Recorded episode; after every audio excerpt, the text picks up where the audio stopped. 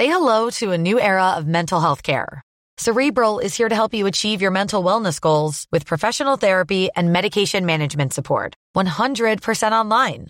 You'll experience the all new Cerebral Way, an innovative approach to mental wellness designed around you. You'll get a personalized treatment plan from a therapist, prescriber, or both in a safe and judgment free space. Your cerebral therapist or prescriber will outline a customized plan with clear milestones along the way so you can get to feeling your best. With Cerebral, you're not alone in your mental health journey. We're here to empower you to live a fulfilling life.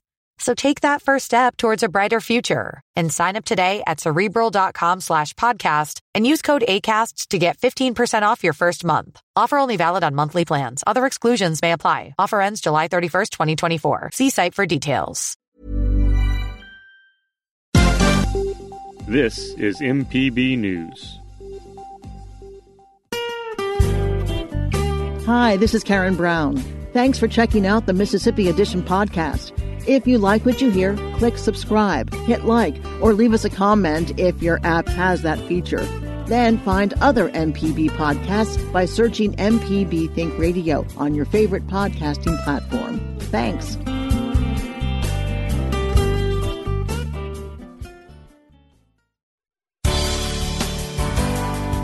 Good morning. It's 8:30 on Tuesday, January 12th. I'm Karen Brown and this is Mississippi Edition on MPB Think Radio.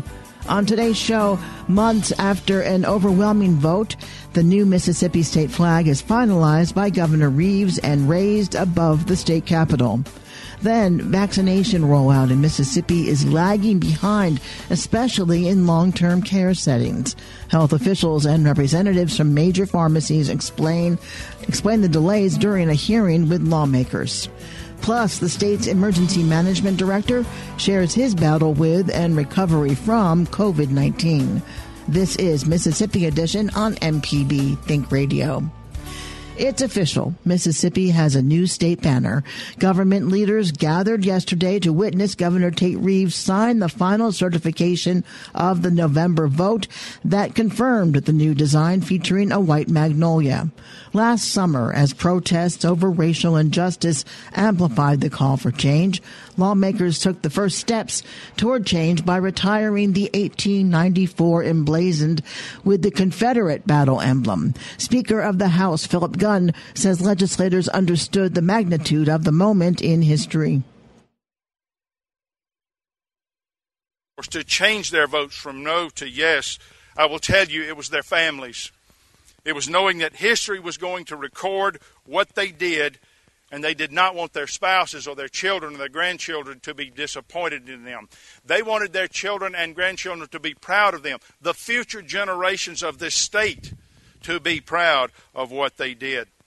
And by their courageous action, they have given future generations the opportunity to write a new chapter in our state's history.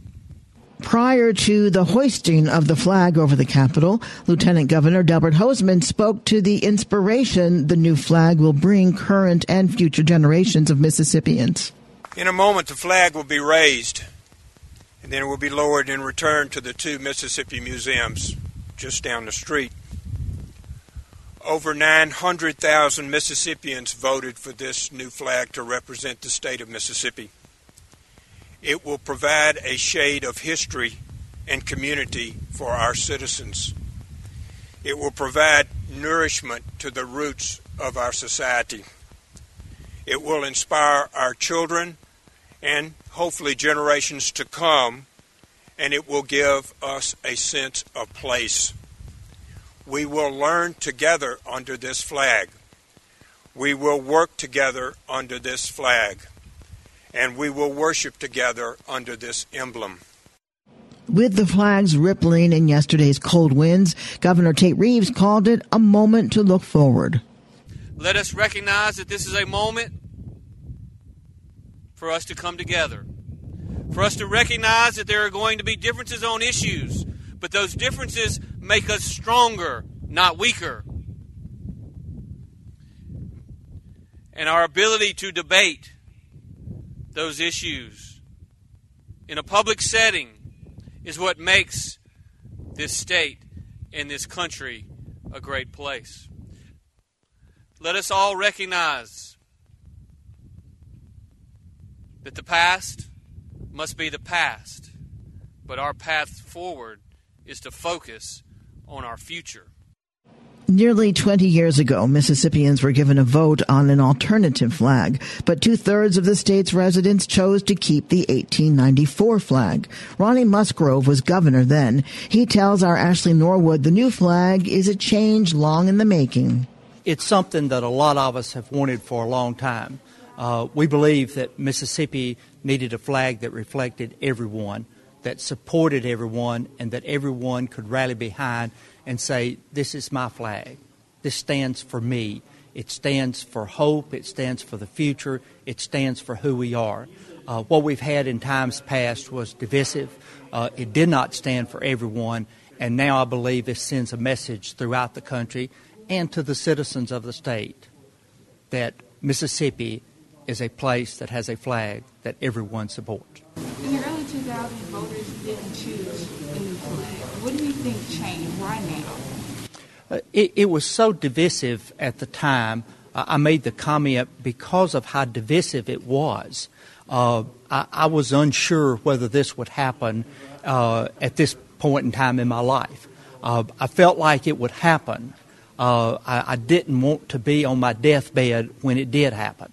And so, as a result, I believe that people watched what has happened across the country.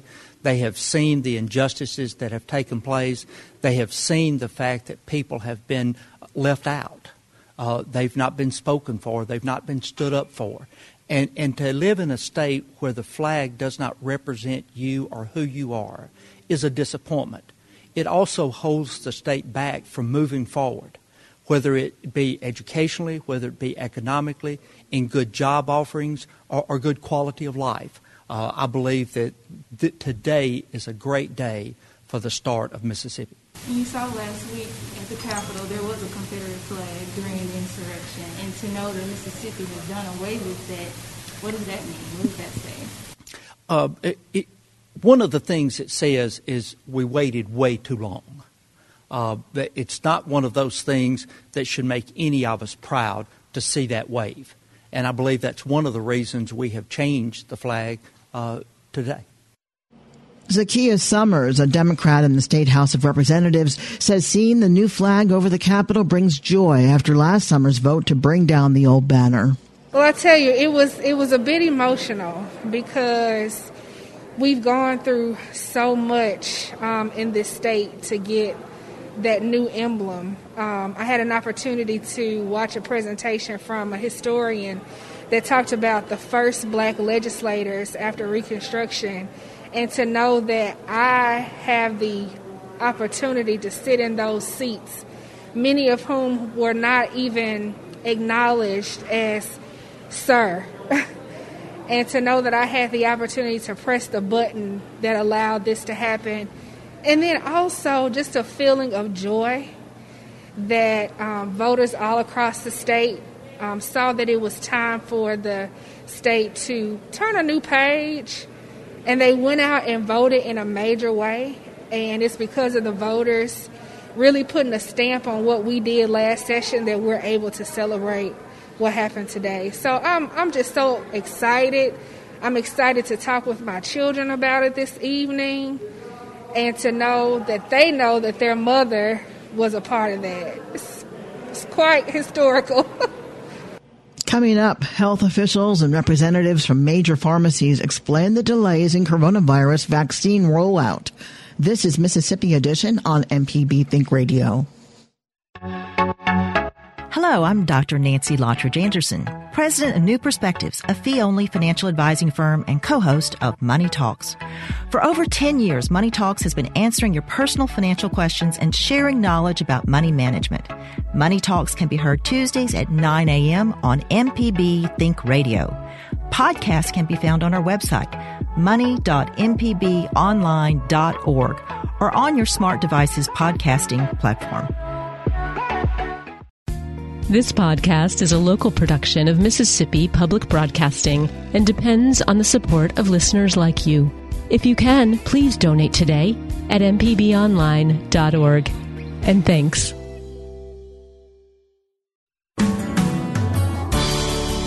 This is Mississippi Edition on MPB Think Radio. I'm Karen Brown. The coronavirus vaccine rollout in the Magnolia State is lagging.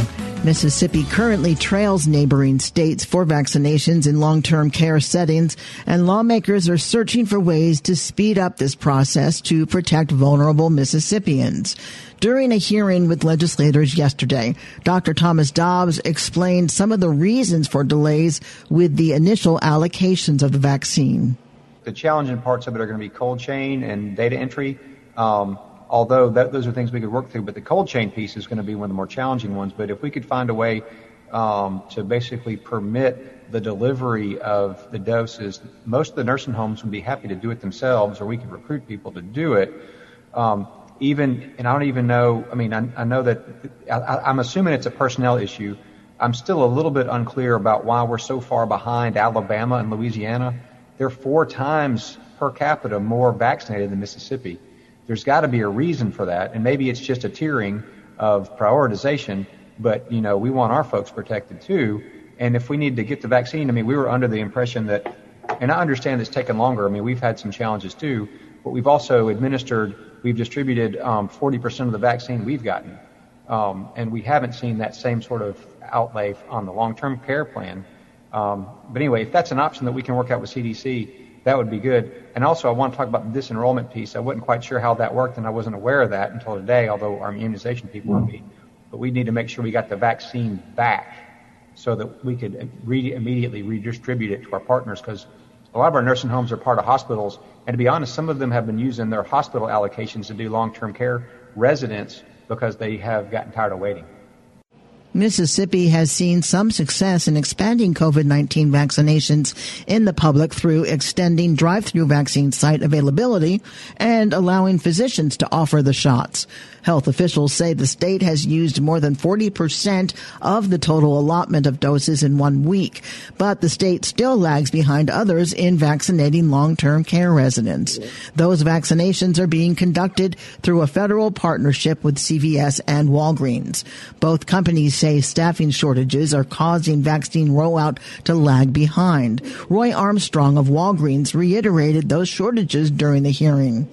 Well, certainly for us, it's just the labor and capacity. We we had staffing challenges in Mississippi before COVID vaccine was ever available. So in in other states like Texas, where we don't have any staffing issues, so we can move a lot quicker. Uh, but uh, Mississippi has been a challenge for us um, uh, long before the COVID vaccine uh, showed up. So it, it continu- continued to be a challenge. But uh, so it just that's the reason we're lagging behind in Mississippi than, than other states in, in my region, which is the Gulf Coast region. It's just a staffing issue. Democratic Senator Hob Bryan chairs the Public Health and Welfare Committee. He says he wants to find a solution that bridges the gap between the staff shortages in the major pharmacies and the unused vaccines. And what I'm thinking is if there are nursing homes that are going to get get the vaccination within a week, fine. But if they're nursing home scheduled for two weeks out, that's a group of people that could, if I'm saying this right, be disenrolled and then get vaccinated in, in some other way. But I, I just, I'm, I'm apoplectic because if there were a shortage of if we didn't have a vaccine, that I understand that. If there's a shortage of vaccine, if it can't be produced fast enough, I understand that. But my understanding of where we are is we actually have enough vaccine available to vaccinate everybody in Mississippi in a long term care facility. But we can't get the right vaccinators to do the vaccination. So we've got this long delay. There are on the ground all manner of people who know how to give shots, who can learn the protocol and give it. So there is some bureaucratic, some contractual, some rule that's keeping the vaccine and the vaccinators from getting together with the people with arms, and that's that's what I don't understand. CVS and Walgreens representatives say if they're able to hire more pharmaceutical staff, the vaccine schedule may be accelerated. Coming up, the state's emergency management director shares his battle with and recovery from COVID-19. This is Mississippi Edition on MPB Think Radio. Hi, I'm Walt Grayson. You can now listen to the wild, weird, and wonderful stories of Mississippi with Mile Marker. We are a You Could Drive In Theater. We're the last operating drive in in the state of Mississippi. Join me as we hit the roads of Mississippi on Mile Marker. Freaked me out that you could come and drive your car and park and watch the movie outside. You can listen by going to mpbonline.org slash radio or by using your favorite podcasting app, Mile Marker, a Mississippi Roads podcast. This is Mississippi Edition on MPB Think Radio. I'm Karen Brown. As the man on the right flank of Governor Tate Reeves during dozens of press conferences throughout the coronavirus pandemic, Colonel Greg Michel was immersed in the state's mitigation efforts.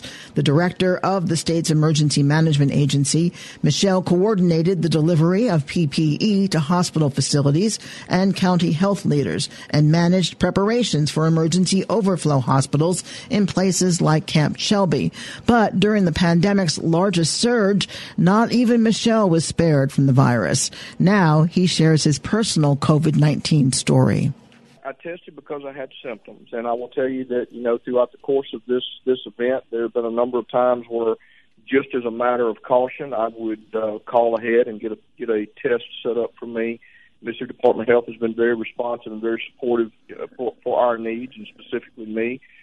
So on December the ninth, uh, I had I started. I had a raspy cough, uh, and my throat was a little scratchy. Nothing major. Um, coming into work the the morning of December the ninth, I started getting chills. So um, I felt like I needed to, as a precaution, to make sure didn't expose anybody. I went in and had a test that morning, so I went straight in, had the test, and um, and I tested very quickly on the rapid test. I tested hot um, or tested positive for COVID, and they did a PCR test just to confirm. And of course, I did test test positive. Uh, my symptoms were much like most people, you know, um, just uh, basically like cold and flu. Um, and I will be honest, I felt like that I would, uh, you know, I would get through it like most people did, three to five days, run some fever, do my 10 days quarantine, I'd be back at work. So, so I tested out of just precaution. I had some symptoms that kind of married up with COVID. I did not know that I had been exposed or anything like that. Do you know at this point how you might have been exposed? I, you know, I have racked my brain a thousand times, and I I, I cannot tell you because I, you know, the the days, the three to four days backing up from you know from my symptoms starting, and I started thinking, all right, well, where have I been? What have I done? And and I, you know, my protocol, wearing a mask, I've been very disciplined with that. Um, you know, maintaining, you know, my social distancing. So I, I don't know. I have no idea uh, where where I got it, which is very strange and and and and, and kind of how you know that's why this this virus and people being very uh, particular about where they are, who they're around, and their social distancing really does make a difference. Did you have the fatigue that many people complain of right from the beginning? Um, you know, from the beginning, no. Um, but you know, my as my viral infection got worse, uh, which is the which is the you know which is the piece that I had not anticipated. Uh, I did get very weak, and I have found that on the back end of the recovery piece, um, that has been the biggest piece of my recovery is getting my strength back. So from the ninth, were you getting worse day to day, or did you have good days, bad days? No, I progressively got worse. So for, for that ten days, so from the ninth to the to the nineteenth, when I when I was hospitalized, I, I had continual fever, and that was the you know that was one of the worst pieces about this is my fever. My fever did not break; it got worse, and and then of course I started getting the heavy feeling in my lungs, which you know I was in constant communication with my with my with my doctor about my breathing and about it you know progressively getting getting harder. I had two chest X-rays during that 10 days prior to going into the hospital um, that came back allegedly clear. But, um, you know, I think that there was uh, some things that may have been missed, particularly on that last chest x ray, because by the time I got into the hospital, my COVID had progressed to double COVID pneumonia. So I ended up having, by the time I got in the hospital, um, I had COVID pneumonia in both of my lungs, which was very surprising, given that I had been given a clear, you know, a clear chest X-ray on Friday. Now it could have progressed that quickly. I'm not a doctor. I don't know, but the pneumonia is what really put me in, put me on my knees. When you say you had difficulty breathing, were you gasping for air or every, taking every breath was difficult? Can you describe that for us? Yeah, the, the pneumonia was a different experience for me because I've never had pneumonia um, uh, ever, you know, and uh, so you know I'm 51 years old, so the pneumonia in and of itself, aside from COVID, was a new experience. So the breathing, um, it got very hard to get a deep breath, and it was painful to breathe. So, and that was, you know, I now know that was the pneumonia setting in uh, into my lungs, causing causing that. You know, what sent me to the emergency room was um, was the the that Sunday morning that I woke up, I, I could not get a breath, and I was I was really getting very you know very concerned about uh, you know about fainting and passing out. So I mean that's what prompted me to go to the emergency room, and um, it was just to answer your question though, it was just I, I just could not get it. You, you know, you don't really you take you take a you know you take air, you take oxygen, you take a breath of fresh air for granted until you can't get it. So um, that was uh, that was a very very humbling experience for me. When you were admitted to the hospital, what kind of treatment did you receive? Um, I was treated with um, uh, with uh, remdesivir and uh, and a number of other um, intravenous antibiotics. Um, and oh, by the way, let me just say that the folks um, at uh, Southwest Mississippi Regional Medical Center McComb did a phenomenal job of their care. They just absolutely took wonderful care of me. But but they treated me the day that I went in, with literally within two hours, they were they were uh, treating me with antibiotics. Uh, and by early afternoon, I had my first uh, bag of remdesivir. How long were you in the hospital? Four days. You got home in time for Christmas. Uh, I did get home in time for Christmas for for a quiet Christmas, and it was uh, it was it was a great Christmas because I was at home. You were in the hospital until the 23rd, and right. here we are in early January. But I mean, every day you getting a little bit better. Absolutely, yeah. Every day, every day, I'm I'm getting stronger. Like I say, and and, and speaking with some of my other uh, um, you know people that I know that that that have had COVID recently, um, you know they've experienced some of the you know some of the same things as far as you know getting their stamina, getting their breath back, um, and that has been that has been the only piece. As far as how I feel, I feel fine. I feel I feel healthy. I feel good. Um, it is just I still get a little winded when I'm with physical activity, but that is improving. Like I say, that improves every day, and uh, the doctors have told me that it that the slower that I take the the recovery process, the better it's going to be. And and they've been you know they've been spot on with everything that they've told me. So uh, I'm trying to take it slow, and um, um, like I say, every day is a better day.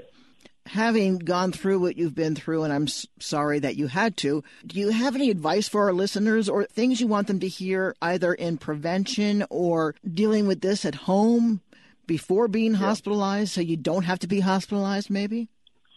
Well, uh, if I can, the first thing I would like to say is I'm I just I'm just absolutely was just overwhelmed with the level of support not only from my family and my friends and people that know me, but from the people across the state that that I don't even know that that offered up words of support. The experience overall was was very humbling because when you you know when you have the job that I have and and sit at the table with some of the folks that I do and work with every day and run and do the things you do, you know, you pretty much kind of you, you feel feel bulletproof. Um, this was a very humbling experience for me. Um, I would just tell people that we're you know we still got a ways to go with COVID. Um, clearly, it does not matter the shape or condition you're in. I would have told you if you'd have told me that if I had gotten COVID, it, I would have been affected like this. I'd have said no way. Um, I'm in pretty good shape. I try to take care of myself and and uh, and do right and, and, and maintain a level of fitness. Took me to my knees. So it doesn't really matter the condition that you're in uh, COVID is going to affect you. It can affect you very differently than someone else. I just think that people uh, need to continue to be be careful, uh, avoid large gatherings. That's the biggest thing. Make sure you're keeping your hands and your phones and everything that gets close to your face clean, and uh, and uh, let's get vaccinated, and let's let's try to get past this. Greg Michel heads up the Mississippi Emergency Management Agency. Colonel Michel, we are so happy that you're feeling better and we wish you continued good health. And thank you so much for being with us. Thank you, Karen, for the invitation. I appreciate you. This has been Mississippi Edition on MPB Think Radio. Thanks for listening to the Mississippi Edition podcast from MPB News and MPB Think Radio. Don't forget to subscribe if you haven't already, and if your app lets you, leave a comment or review. We really do appreciate it. Remember, you can always get in touch with MPB News on Facebook and Twitter, and fresh episodes of the podcast are posted every weekday morning. I'm Karen Brown. Thanks for listening. This is Mississippi Edition from MPB Think Radio.